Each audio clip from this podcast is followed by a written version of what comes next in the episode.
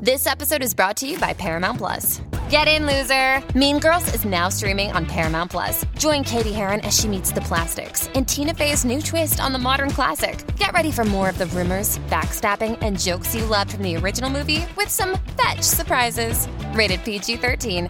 Wear pink and head to ParamountPlus.com to try it free. Does Monday at the office feel like a storm? Not with Microsoft Copilot. That feeling when Copilot gets everyone up to speed instantly? It's sunny again. When Copilot simplifies complex data so your teams can act, that sun's shining on a beach. And when Copilot uncovers hidden insights, you're on that beach with your people and you find buried treasure. That's Microsoft Copilot. Learn more at Microsoft.com/slash AI for all. You, finding life pretty dull? Dreaming again of exotic places? Wishing you were somewhere else? We offer you escape.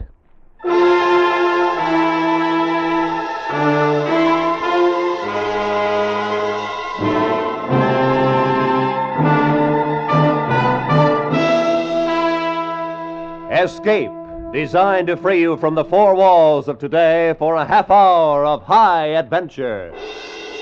Escape with us now to the year 100,080 and a world where beauty and terror live side by side, as H.G. Wells describes it in his immortal story, The Time Machine.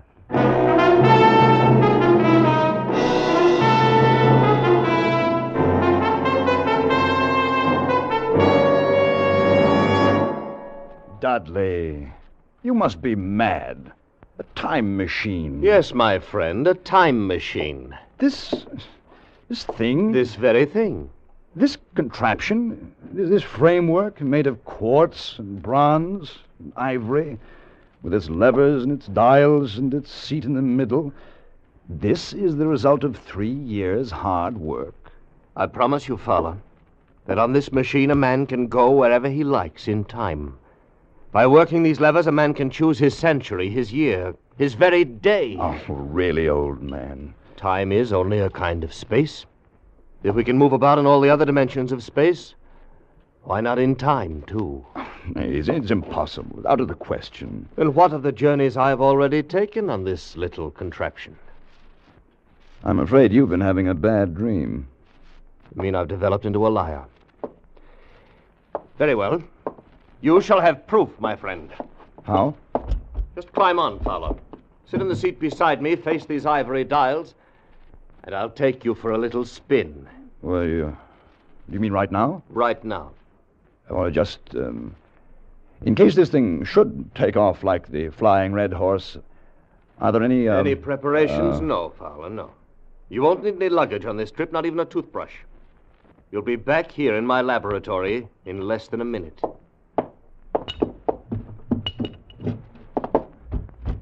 All right. I'm on. Now what? Hold tight. It sways a good deal. I'd hate to lose you. I can't be frightened, Dudley. Then you're braver than I am. Tell me, what time is it? It's um, just 12 noon. Before we start, I want to adjust this control a bit. Is, uh, is everything shipshape? Tell me, did you notice anything just then? Only a noise, a humming noise, nothing else. And what time is it? You just asked me, old man. It's twelve. Well, that's odd. What? My watch says 11 o'clock. I could have sworn it was noon a moment ago. There must be something wrong with it. It's only that I touched the lever to You- test it, and we've gone forward a full day. 23 hours, at any rate. Yes, but, but Dudley. Finished scoffing, Fowler? Yes. Yes, I believe I have. Then hold tight. This'll be the real article. I'm ready, Dudley. Good man. Well, say goodbye, Fowler. Say goodbye to 1950.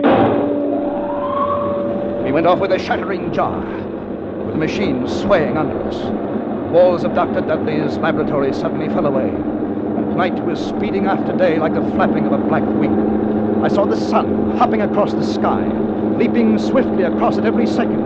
and every second marking a day. I saw the moon spinning through her quarters like a ball, from new to full, all in the twinkling of an eye. Trees grew and blossomed like puffs of smoke, and then passed away. And all the while we were going faster. Now our pace was a year a second, so that second by second the white snow flashed across the world, and was followed by the bright, brief spring. And still we went on, into the future.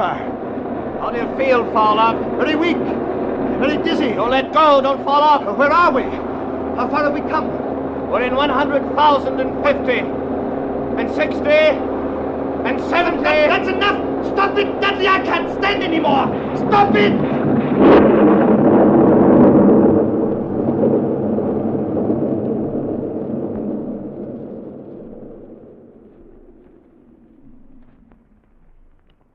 Fowler, you all right? Yes, I. I believe so. No broken bones. What happened? Not sure. Must have stopped too suddenly. Where are we, Dudley? Look around for yourself. A wide lawn and a beautiful, vast garden. No, I, I meant geographically. Just where we were when we started, where my laboratory stood, 100,000 years ago. And the year, Dudley? What is the year now? 100,080.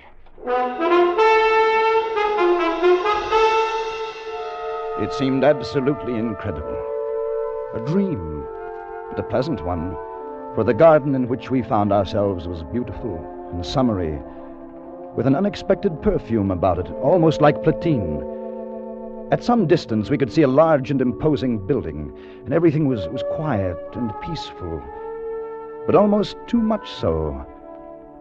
And the sense of strangeness, of incredible strangeness, sent a shiver up my spine.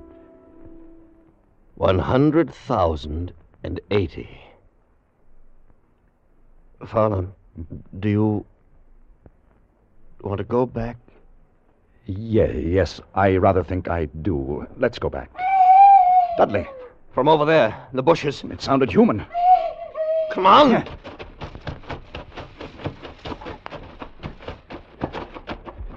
Why, it's a child. Seems to be a very small girl. There's been a beast here of some kind struggled with her. Look at the marks in her arms. Now, my dear, you'll be all right now. now. You, you won't be harmed. Of course, you won't understand English. Motioning us to go with her. Yeah, What about the animal? Did you see it? No, not a glimpse. Too fast for us.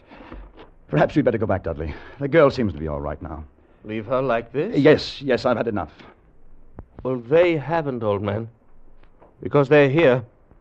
All around us. They had crept up on soundless feet to surround us. The little people of this era.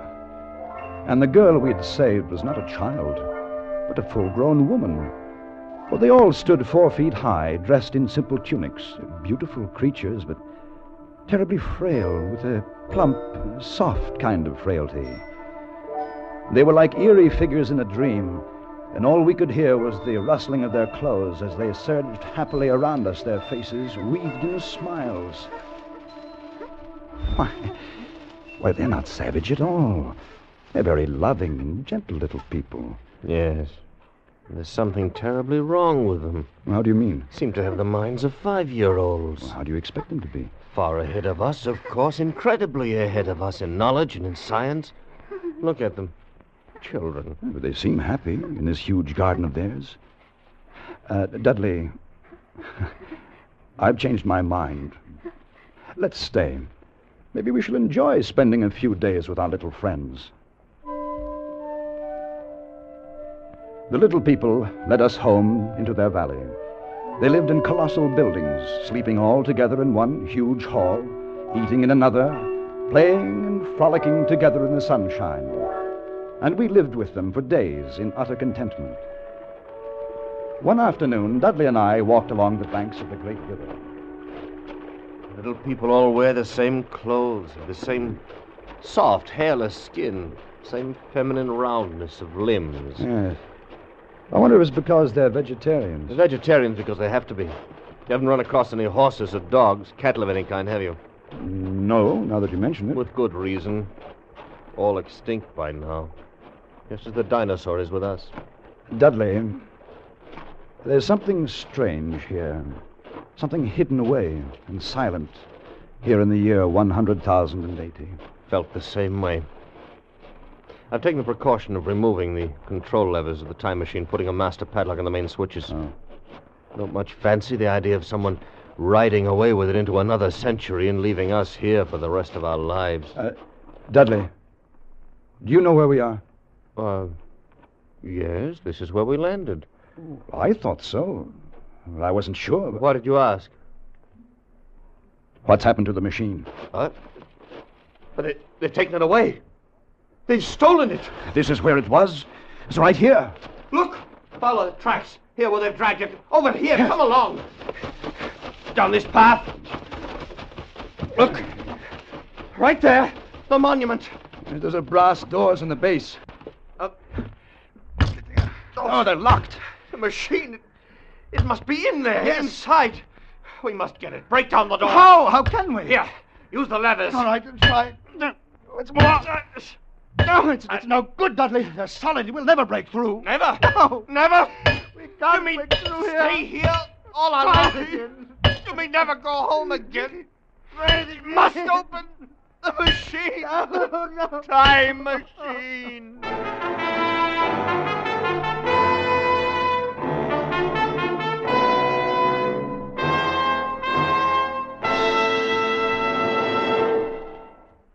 The laughs that Red Skelton and Amos and Andy bring to CBS on Sunday nights are doubled, tripled, and quadrupled because of the friends, relatives, and strange acquaintances they bring with them. Hardly a Sunday night goes by but you meet Shorty, the Kingfish, Sapphire, and a whole host of Amos and Andy funny friends. Red Skelton generously gives time to Willie, Clem, and the rest of his laugh provoking pals. You're invited to meet them all again tonight on most of these same stations when Red Skelton and his gang and Amos and Andy and their friends pack the house with mirth at CBS, the star's address. And now we return you to Escape.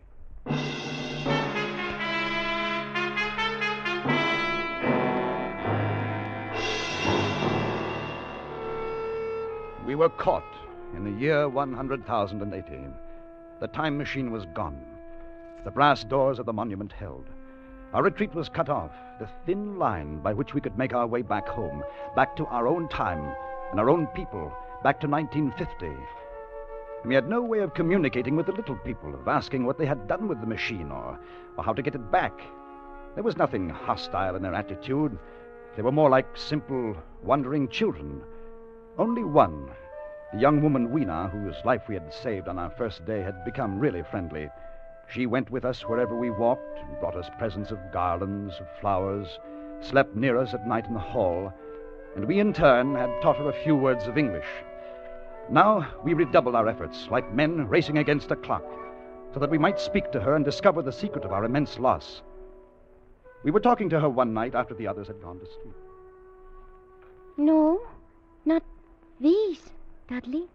No. How can you be so sure your people didn't steal the machine? Aren't there any thieves among them? Are they all perfect? No, no, no, not so loud, Dudley. You'll wake them. Besides, she doesn't understand. The thief must be sleeping somewhere in this hall. Weena, they take machine. No, Dudley. No. Who then? Who? Uh, we. We are, are friends. Yes, We must have machine. yes, Dudley. Yes. Who took machine? Other people, not yours? Arthur? Um, what about those doors, Weena? Uh, doors open. No, no. Weena, machine in in there must open. No, no, not open. Oh, all right, my dear. Go to sleep, get some rest. Yes, Dudley. Sleep. What's to become of us, Fowler? Are we caught here in this century? We spend our lives with the little people and their secret. We'll go back to the monument tomorrow. We'll find a way of breaking in. Good night, Dudley. Dudley, Yes. did you just. There it was again. What? Something. On my face. Huh? Cold, filthy to the touch. On my face and in my hair, as cold as death. Dudley! Oh. You're right. There's something in here with us. Smells of the grave. What was it? I don't know. But look at them. Look at the little people. They're all awake. It's as though they've been stampeded. Let's get out of here. I want some fresh air. We went quickly through the hall and outside, away from the frantic rustling of the little people. The moon was full, just overhead, and it was close to dawning. There was a faint sound speeding close behind us, and we turned, our nerves ragged, our muscles tensed. But it was only Weena, coming swiftly to join us. Dudley, afraid. Then there is Dark. something. What do you mean, Weena? Dark. What? Dark thing. Dark place. Night. Why should they be afraid of the night, Dudley? It's not the night alone. Dark place, that's our cue. But perhaps it's something underground.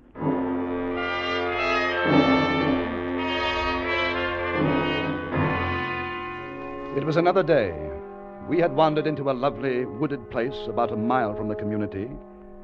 And suddenly Weena screamed. Father! We stopped short. A pair of glaring eyes were fixed upon us.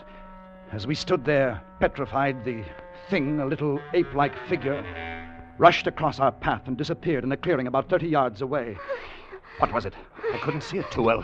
It seemed to be a dull white with white hair on its head and down its back. It looked like a small ape. It was running on all fours, or with its arms held very low. Weena, Weena, what was it? Morlocks. They. Morlocks. Who are the Morlocks? What are they? Weena, tell me. No. No. Let's go over there and see where it disappeared. Come along, fella. In the clearing, we found a round, well like opening. Dudley and I leaned over and looked down a deep shaft. A small white creature was retreating down a ladder in the well, like a human spider, its large, bright eyes watching me as it went swiftly down. Then it disappeared in the shaft. Fowler, did you see it? Like an ape. Yes, but also like a man. So there are two species of men in this world. Yes. The little people above the ground and this obscene thing, this bleached monster below. That white look, common to animals that live in the dark. Like huge rats, like worms that are cold to the touch. I know because they've touched Fowler, me. you can feel the air being sucked down into this shaft. Yes. The earth must be tunneled enormously here under our feet. These monsters must live in the tunnels. I think we know now who stole our time machine. Yes. Then Then we'll go down and have a look. No. No, not go. why not, go. Weena? Morlocks. You never come back. We must have our machine, my dear. You wait for us here. No. No. And so we went down, our heels ringing on the small metallic bars that were meant for creatures so much smaller than us. Down we climbed, down, down, ever in darkness. Down it seemed, into the center of the earth, into the core of the world. How much longer? I Won't know until we reach bottom. Uh, Can't be much further. Do you hear that? Like machinery. We're almost there. well, thank heaven for that. All right, fella, I'm on the bottom. Come along, just a few more steps. Now, give me your hand, Father. uh, Good, yeah. good. We're here. Yes, in the land of the Morlocks. Do you have a match?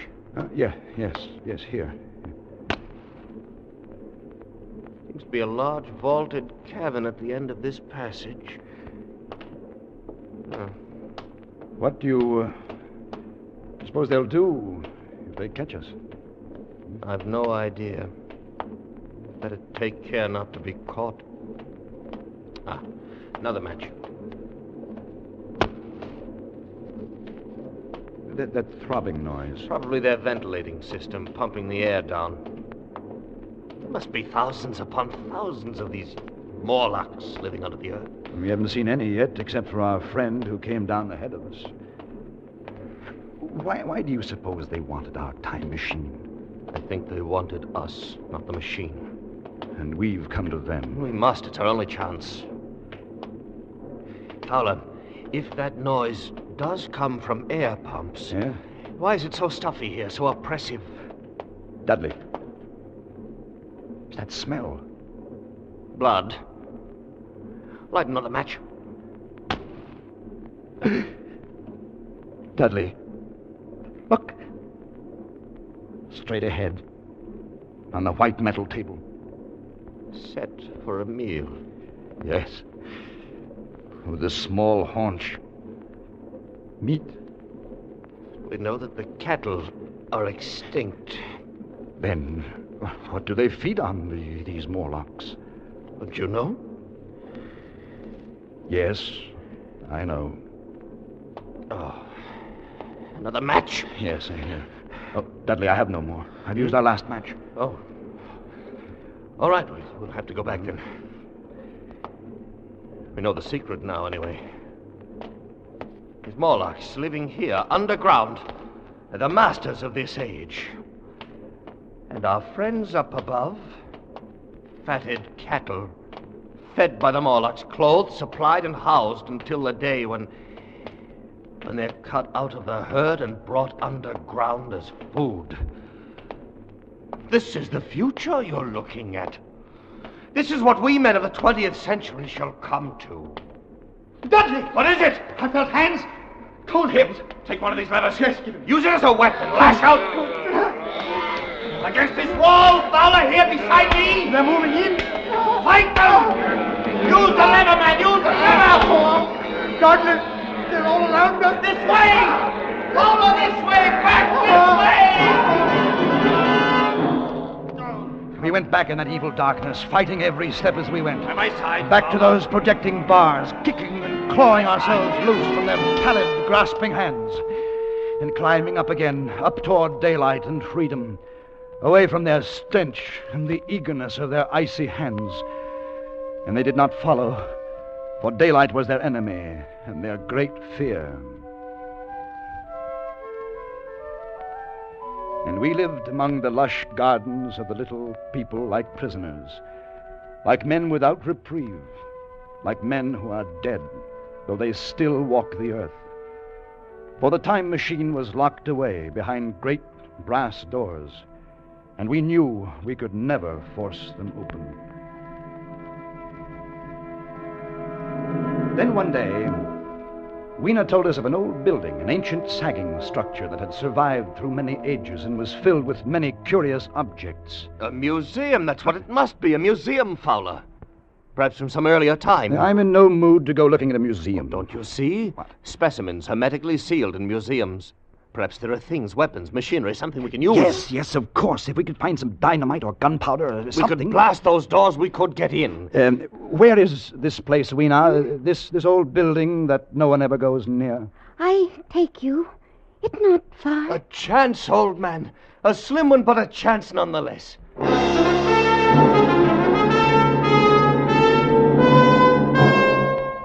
All day we wandered through the great ruined halls. The building had been deserted, unused for perhaps a century. The childlike men of that time had long since ceased to care about anything but their own personal comforts.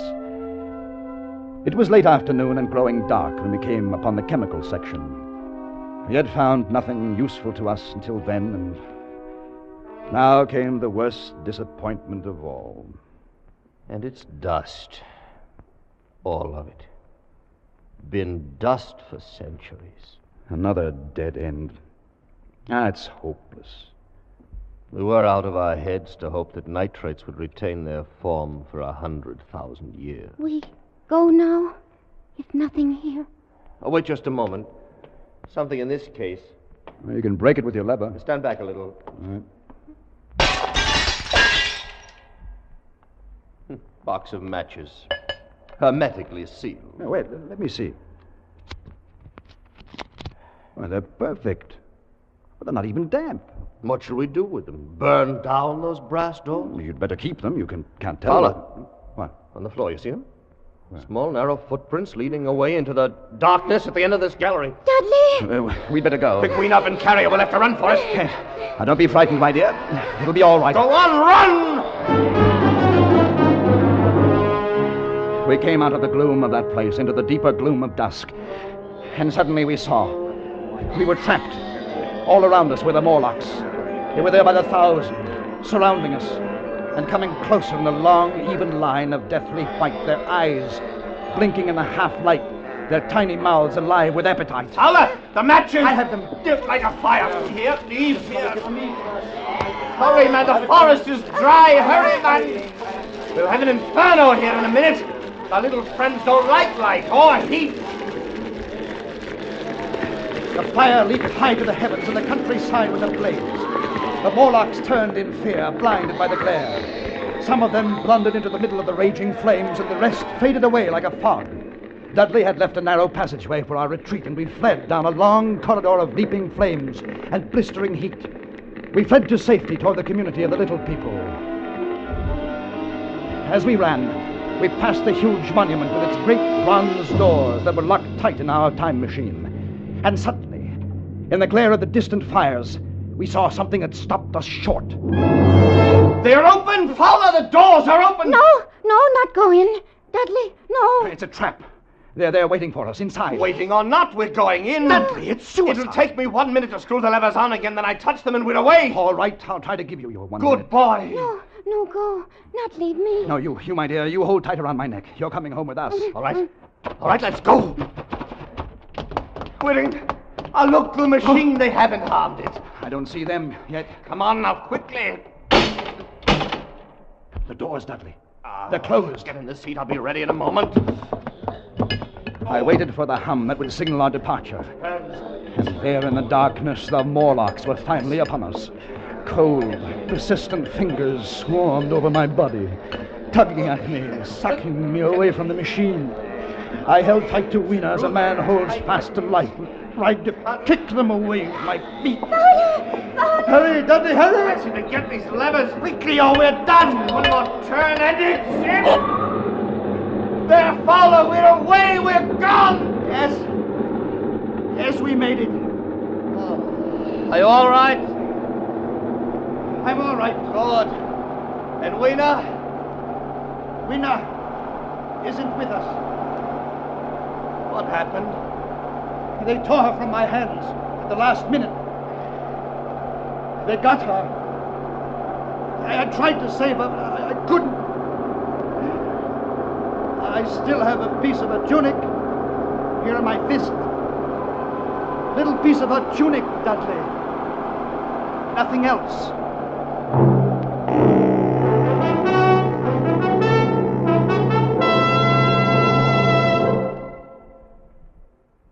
And so we came home again.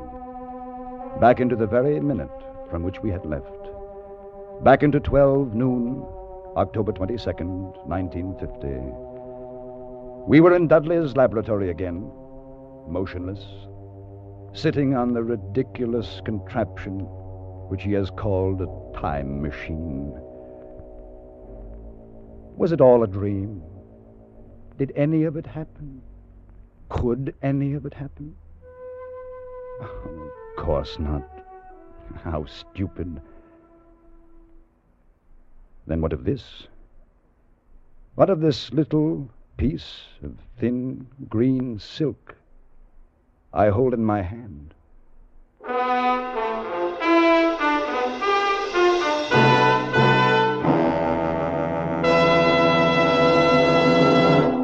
Escape is produced and directed by Norman Macdonnell. Today we have brought you The Time Machine by H.G. Wells, adapted for radio by Irving Ravetch, and starring John Dehner as Fowler and Larry Dobkin as Dudley, with Georgia Ellis as Weena. The special music for Escape was arranged and played by Ivan Ditmars. Next week, escape with us to a small fishing boat off the California coast and a night of terror and death at the hands of a brilliant madman as Bud A. Nelson tells it in his exciting story Seven Hours to Freedom.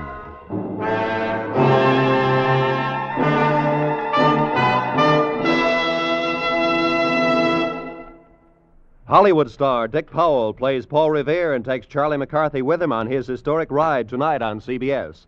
Charlie's flunked his history course, so Bergen has asked Dick Powell to help him out. The historic ride becomes hysteric as Charlie, Bergen, and Dick try to reenact the famous ride. Listen tonight on most of these same CBS stations. Stay tuned now for Make Believe Town. This is Roy Rowan speaking. This is CBS, the Columbia Broadcasting System.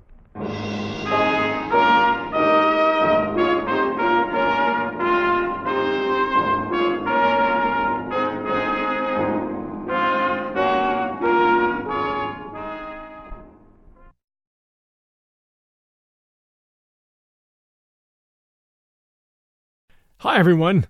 The holiday season is upon us, and I'll be glued to the telly for BritBox on many a night. I've already shared with you the fact that I keep up with Father Brown and Poirot at BritBox. I also check out their new stuff, like the new series Archie, which tells the story of Archie Leach, otherwise known to millions of filmgoers as Cary Grant. This story comes from his daughter Jennifer Grant and ex wife Dyan Cannon. It's a series. The performance of Jason Isaacs, who plays Cary Grant, is top notch. I highly recommend it. You can only find it on my favorite TV, BritBox. Sign up to BritBox today to stream Archie and other fan favorites today from any device. I have a special limited time offer for my US and Canadian listeners. Get 50% off your first month when you sign up for a monthly plan, but only if you go to BritBox.com and use my promo code 1001 Stories at checkout. Don't wait. Get 50% off your first month. Just use promo code 1001 Stories at BritBox.com. Try it. You'll like it. Hey, it's Kaley Cuoco for Priceline. Ready to go to your happy place for a happy price? Well, why didn't you say so? Just download the Priceline app right now and save up to 60% on hotels. So, whether it's Cousin Kevin's Kazoo concert in Kansas City, go Kevin, or Becky's Bachelorette Bash in Bermuda, you never have to miss a trip ever again. So, download the Priceline app today. Your savings are waiting. Go to your happy place for a happy price. Go to your happy price, Priceline.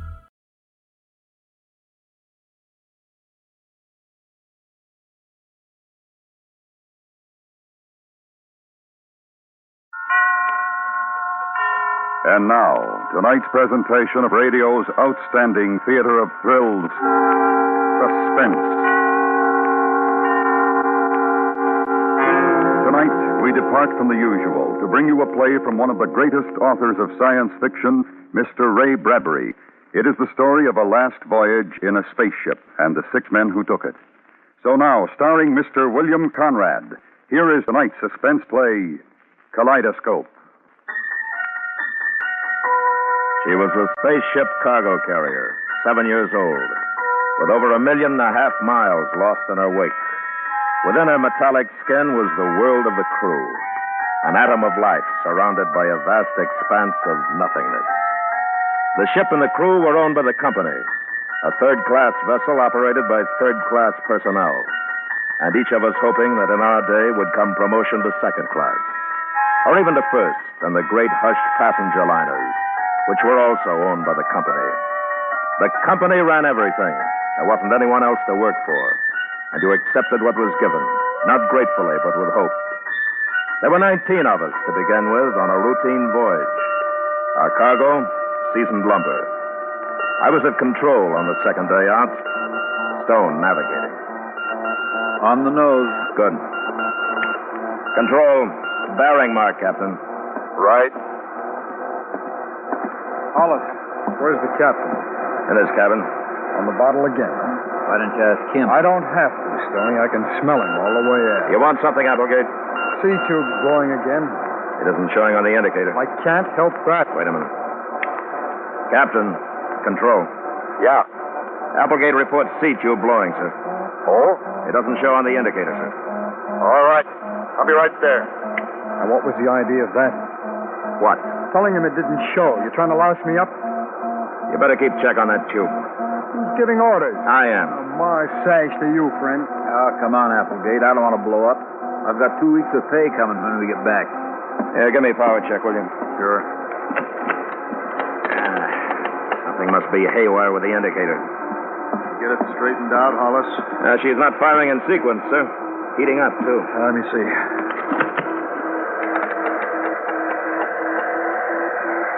Like this. Rockets, this is the captain. Stimson, sir. It's C tube, I think. Heating the others, too. Lock Lockout's frozen. Use emergency. Stand by. Come on, come on. Control, this is Applegate. Emergency doesn't answer. It's getting too hot. Maybe it'll answer from here, sir. Applegate, get your men out of there. Stand by to abandon. She's going, sir. Shall I sound the alarm? Yes. This is the captain. This is the captain. Get into your suits. You've got about two minutes, maybe less. Get into your suits. The ship is going to explode. Get into your suits. Abandon! Abandon! Get into your suits!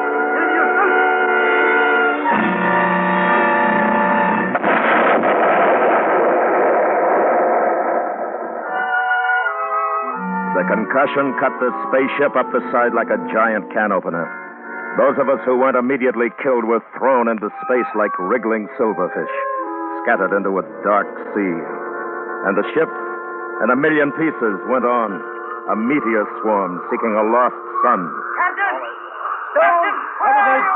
Is that The sound of our voices calling like lost children on a cold night. Captain! Who called? Hollis. Is that Hollis, this is Stone. Hello! Dawn? Dawn, this is Hollis. Where are you? I don't know. How can I? Which way is up? I'm falling. Oh, God, I'm falling. We're going away from each other. Who is that? This is the captain. Who is that? Lester! Captain! Where are you? Captain! We were hurtling in space in every direction. And now, instead of men, there were only voices. Voices communicating by radiophone. All kinds of voices, disembodied and impassioned in varying degrees of terror and resignation, all moving away from one another. We were wearing our sealed tight spacesuits with glass tubes over our faces, but there hadn't been time to lock on the propulsion units. Not time enough. And without them, we were meteors, senseless, each going to a separate and irrevocable fate. This is the captain. I want a roll call. who, who, who is that? This is Applegate. Sir. Applegate. Next. Lester. What? Who? Lester. Stimson. Lespere. Stimson.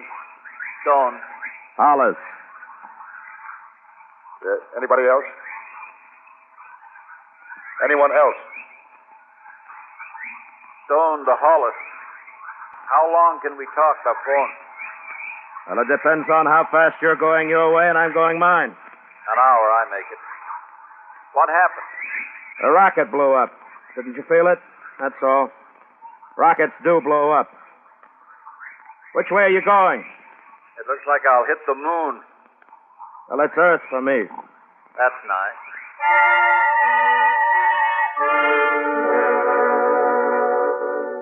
Back to old Mother Earth at 10,000 miles an hour. I'll burn like a match when I hit the atmosphere. A long, long, Well, Stone's going to the moon. down. I know where I'd like to see Applegate go. I don't want to die. I don't want to die. It's a long way down. Who's that? I don't know. Stimson, I think. Stimson, is that you? This is Hollis. It's a long, long way, and I don't like it. I don't like it. Stimson, this is Hollis. Stimson, do you hear me? Stimson, Yes. you take it easy now. I don't want to We're be all here. in the same fix. I don't want to be here. I'm afraid. There's a chance we'll be found.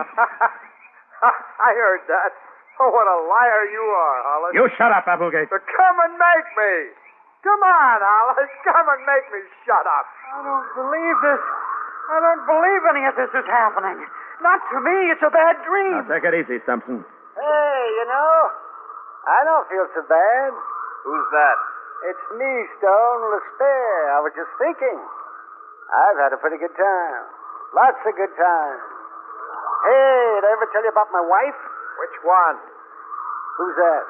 Applegate. Oh, sure. How do you feel, Applegate? Oh, why don't you shut up? No kidding about my wife, the one on Mars. Did I ever tell you? That's enough. This is the captain. We've got to figure a way out of this.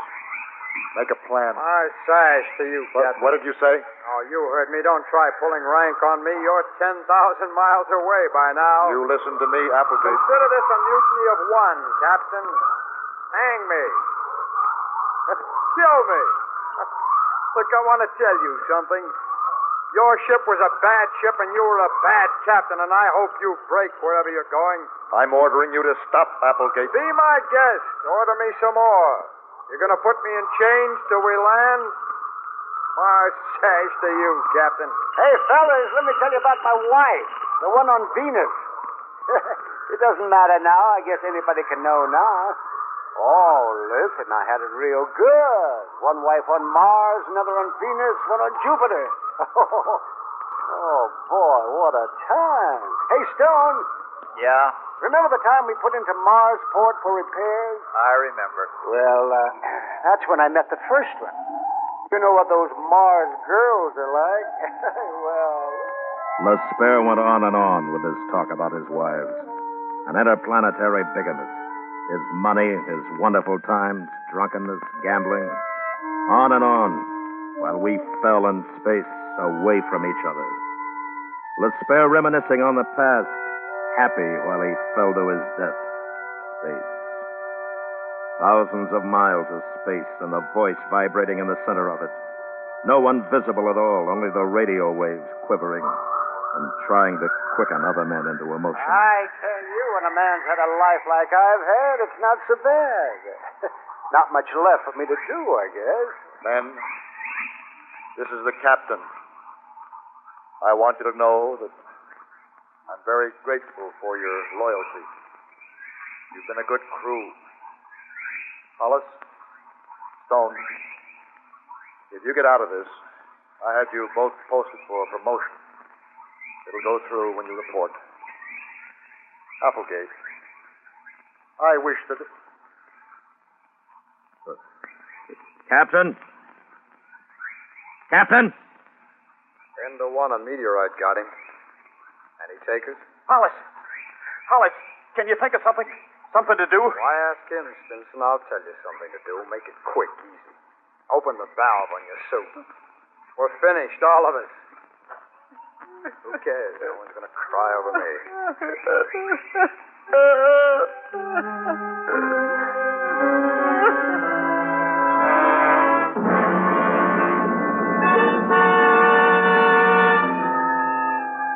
And we fell through space. Five of us living, each in his orbit of loneliness, moving away from the other. From this outer edge of my life, looking back, there was one remorse. And that, only that I wish I could go on living. All dying people feel that way, Hollis. What? Uh, oh, Stone, I, I, I didn't know I was thinking out loud. It's funny, as if I'd never lived. Yeah, I know. I know. Hollis? Hey, Hollis. What is it? It's Applegate again. All right, what? Let's you and me talk, huh? Go ahead. You hate my guts, don't you? I never thought much about it. Now, don't give me that. You with that superior way of yours. I want to tell you something. I was the one who blackballed you with the rocket company five years ago. Did you hear me? I heard you. Well, how does that make you feel? Nothing. You wanted to get to the top all your life, I know. I'll bet you always wondered what happened. Well, it was me. See, I put the black mark on you before I was tossed out myself. It isn't important. Well, I had a good time. yeah, it's a good thing to think about, too. I had a wife on Mars, Venus, one in Jupiter. So you said, Mister. And I'm saying it again. I like to think about it. They all had money, too. Oh, yes, they treated me just fine. You know, once I got drunk and gambled $20,000. $20,000 in one night. Just like that. oh, it's been a good life. But you're here now, Lespere.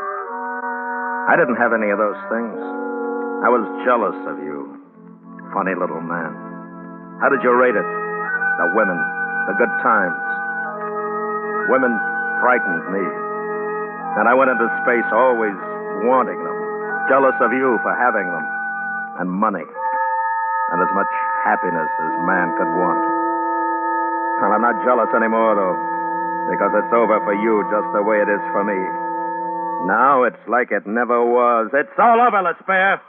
It just never was. You hear me, Lespere? Who's that? It's Hollis. Do you hear me? You're out here, Lespere, falling, dying. It's all over. Just as if it never happened, isn't it? No. It happened. When anything's over, it's just like it never happened. Where's your life any better than mine now, huh? Now's what counts. Is it any better? Is it? Yes, it's better. How? How? Because I've got my thoughts. Good thoughts. I remember. Thoughts. What good? What good are they? You gonna be rescued? You gonna live more than a few hours? I'm resting easy. I've had my turn. I'm not getting vicious at the end. Not like you. Vicious. Vicious. Take it easy, Hollis. I know how you feel, Hollis. I, I don't take it personally. You're all right. I always thought that. Hey, what? What's the matter? I, I can see something. Stone? Stone? Yeah, I, I can see lights. They look like lights. But where? What? Where? Where are you? Must be a ship. Maybe they'll see us. Which way you going, Stone? It, it's lights, I tell you. I can see them plain. Which way? Which way? Where are you, Stone? Where? Hey. Guess what? Huh? What? Stone? Stone. What is What? What I is got myself into a meteor swarm, little asteroid. Meteors? Yes, I think it's a Myrmidon cluster. You, you know, Hollis, the, the one that goes out past Mars and in toward Earth once every five years. Well, I'm right in the middle. Stone? Stone? It's like a big kaleidoscope. That's what I thought with the light.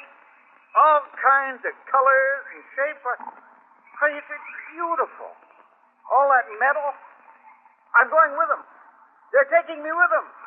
I'll be. Stone! So long, Hollis. So long. Good luck, Stone! Don't be funny. I looked. There was nothing. Only the great diamonds and sapphire and emerald mists and velvet inks of space. And then, in the sudden calmness of his going, there was a kind of wonder in the thought of Stone going off in the meteor swarm, out past Mars for years, and coming in toward Earth every five years, passing in and out for the next million centuries. Hollis? This is Lespere. You all right? Yes, I'm fine. I can't hear you so good. You there? Hollis? This is Hollis. I'm okay. You? Hollis, there must be something wrong with the phone. Hollis? Can you hear me?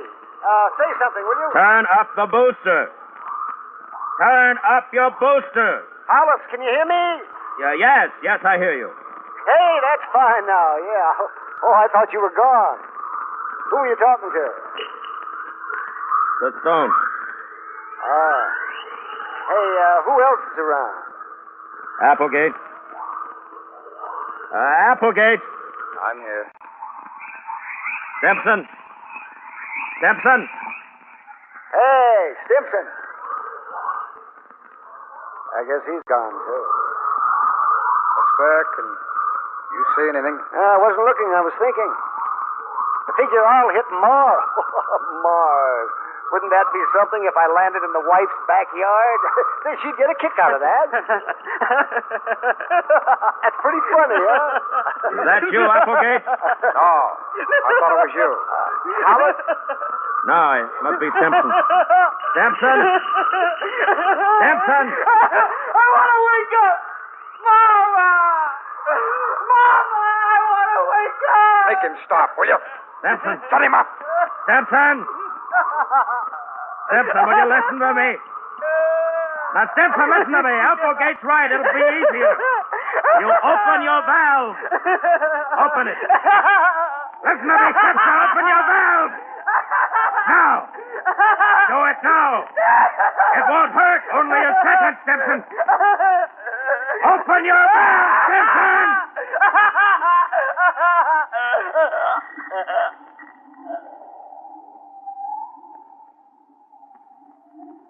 Alice. Applegate. Yeah, Has he gone? I guess so. Oh. Hey, anybody know what time it is? Oh, what do you care? What'd you say? Applegate. The boost is fading. Uh, what did you say? I don't know. Oh, well, I guess it doesn't matter. Habit, I suppose. You mind if I keep talking? Kinda passes the time. The goodbyes, voices dying, men dying. The awareness of life, my own. What can I do? Is there anything I can do to make up for a terrible and empty life? If only I could do one good thing to make up for the meanness I collected all these years and didn't even know it was in me. Hollis? Hollis, this is Applegate. Yes? Hollis, that was right you told Stimson to do. I, I said it to make him feel bad, but you did it right. I murdered him. No, no, no, no, you didn't. Listen, Hollis, this isn't good, this thing between you and me. It's a bad way to die. Are you listening, Hollis? Yes, I'm listening. I, I lied. I didn't blackball you. Can you hear me? Yes. Listening to your talk when you were saying those things to the spare about it not mattering, and he said about you being vicious,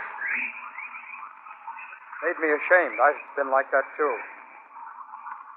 It's all right. I understand. Can you get Lespere? No. No, he was gone an hour ago. Can you hear him? No. Last thing I heard, he he was singing a dirty song. Quite a guy. Yeah. You're fading out.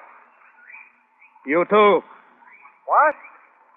I I hope everything's okay with you, Applegate. I I hope you go to heaven or wherever you want. I hope for you. You're getting soft, Hollis. Better open your valve. So long. Take it easy, Applegate. So long, Hollis. Don't do anything I wouldn't do. Applegate! Applegate!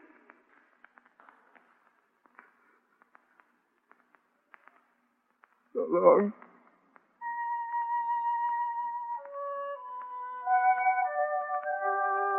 Any time now, I'll hit the Earth's atmosphere. I'll burn and be scattered in ashes all over the continental lands. But I'll be put to use. Just a little bit, but ashes are ashes, and they'll add to the land. I wanted to make something of my life. To be liked. To do good for people. To make them happy. Now it's all gone. I wish I could do a good thing. Just something for me to know about. When I hit the atmosphere, I'll burn like a meteor. I wonder if anyone will see me.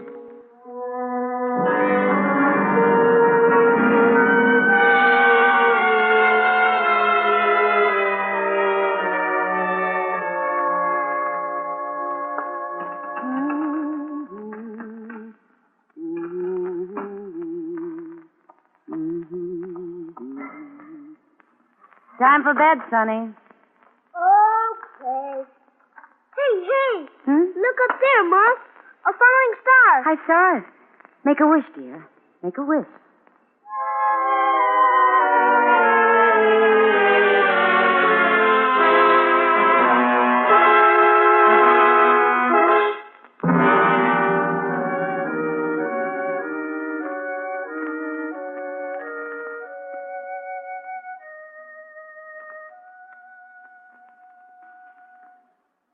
Suspense. in which Mr. William Conrad starred in tonight's presentation of Kaleidoscope, written by Ray Bradbury. Next week, the story of two people and the terror that rode with them in the city. We call it Backseat Driver. That's next week on Suspense.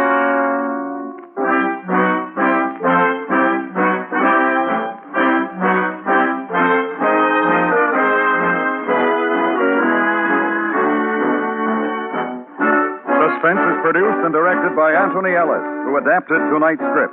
The music was composed by Rene Garriguenc and conducted by Wilbur Hatch. Special technical effects by Robert Chadwick. Featured in the cast were Stacy Harris, Parley Baer, Howard McNear, John Dehner, Sam Edwards, Georgia Ellis, and Master Jonathan Ellis. This is the CBS Radio Network.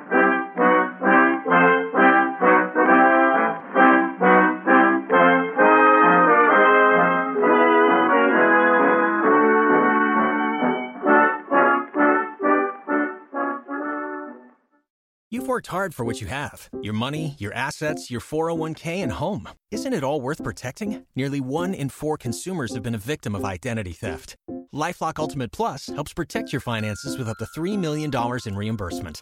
Lifelock alerts you to identity threats you might miss. And if your identity is stolen, your dedicated US based restoration specialist will work to fix it. Let Lifelock help protect what you've worked so hard for. Save 25% off your first year on Lifelock Ultimate Plus at lifelock.com slash aware. Terms apply.